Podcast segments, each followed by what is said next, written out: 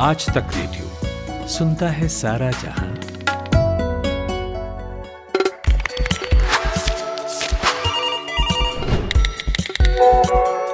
Fact check नमस्कार मैं हूँ Balakrishna editor fact check India Today group fact check के इस सेक्शन में आज हम आपको बताने जा रहे हैं एक ऐसी कहानी के बारे में जिसको अगर आप फॉलो कर रहे हैं जिसके बारे में अगर आप टीवी चैनल्स पर, वेबसाइट्स पर, अखबारों में या फिर सोशल मीडिया पर उससे जुड़ी खबरों को देख रहे हो तो आप भी ज़रूर चकरा गए होंगे कि आखिर माजरा है क्या।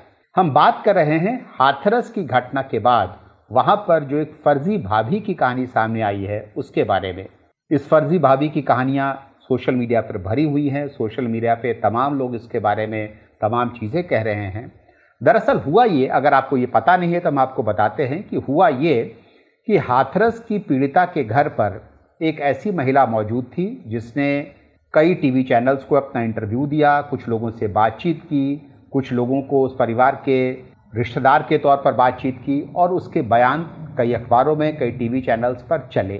कई लोगों को उसने अपना परिचय वहाँ की परिवार के रिश्तेदार के तौर पर दिया और जैसी वहाँ पर स्थिति होती है, हाथरस में उस पीड़ित परिवार के घर आप सोच सकते हैं कि इस समय माजरा क्या है। उसको देखते हुए उसके उसके बयान को कई लोगों ने छापा और चलाया। लेकिन उसके कुछ दिनों बाद खबर ये आई, एक सनसनीखेज सी खबर ये आई कि ये जो महिला है, जो कि टीवी चैनल्स पर दिख रही है, जो कि, जो नेता मिलने जा रहे हैं, पीड़ित परिवार से उनसे बात कर रही है, ये दरअसल परिवार से इस महिला का कोई लेना देना नहीं है। ये महिला दरअसल जबलपुर मेडिकल कॉलेज में, यानी मध्य प्रदेश की महिला है, और जबलपुर मेडिकल कॉलेज में काम करती है, और यहाँ पर आकर परिवार के साथ आकर रह रही है, उसका कोई इस परिवार से लेना देना नहीं है। खबर ये भी सामने आई, कुछ लोगों ने यह भी आरोप लगाया कि इस महिला के नक्सली कनेक्शन है, यानी ये नक्सल, नक्सलवादियों से जुड़ी हुई हो सकती है, ऐसा भी आरोप लगा। हालाँकि अभी इसके बारे में पूरी सच्चाई सामने नहीं आई है। उसके बाद बहुत भ्रम फैल गया मीडिया में कि आखिर माजरा है क्या।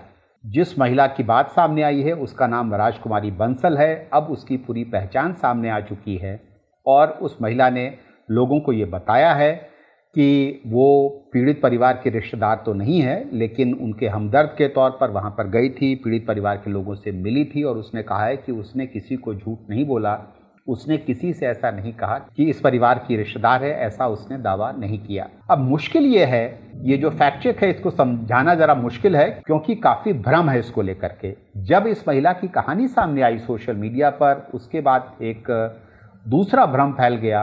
तमाम लोगों ने ये कहानी बताई कि एक फर्जी महिला है, जो कि नक्सली है, ऐसा आरोप लगा और कहा गया कि ये महिला खुद को भाभी के तौर पर पेश कर रही है, यानी इस महिला के ऊपर एक टैग लगाया। ये फर्जी भाभी है। उसके बाद ये फर्जी भाभी की कहानी तमाम जगहों पर आई और उसके बाद जब हमने देखा कि सोशल मीडिया पर ही नहीं, कई और वेबसाइट्स पर फर्जी भाभी की कहानी तो सामने आई, लेकिन अब दूसरी गड़बड़ हो गई। गड़बड़ ये हुई कि उस परिवार की जो असली भाभी है, उसी को लोगों ने फर्जी भाभी बना करके पेश कर दिया। यानी पीड़ित परिवार की में एक असली भाभी भी है, उसने भी कई टीवी चैनल से बात की थी और लोगों लोगों ने ये कहना शुरू कर दिया उसी महिला के बारे में कि फर्जी भाभी है।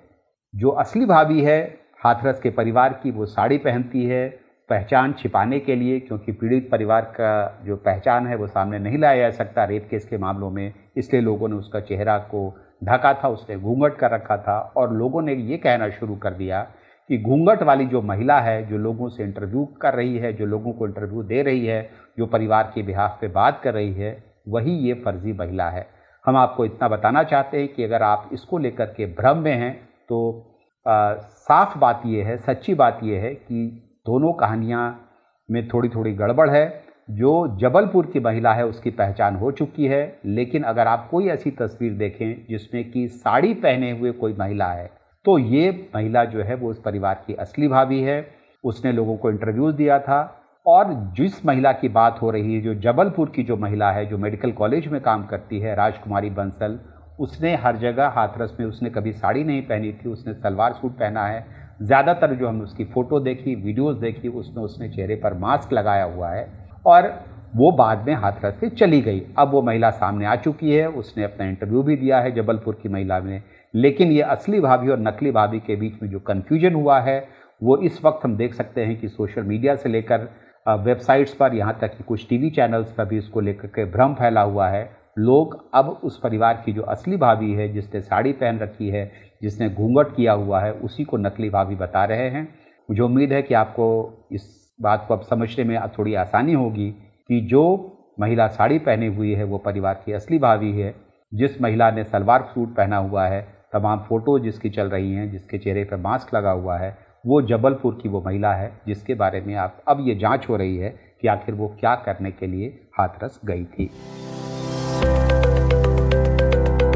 ये पॉडकास्ट आपने आज तक रेडियो पर सुना।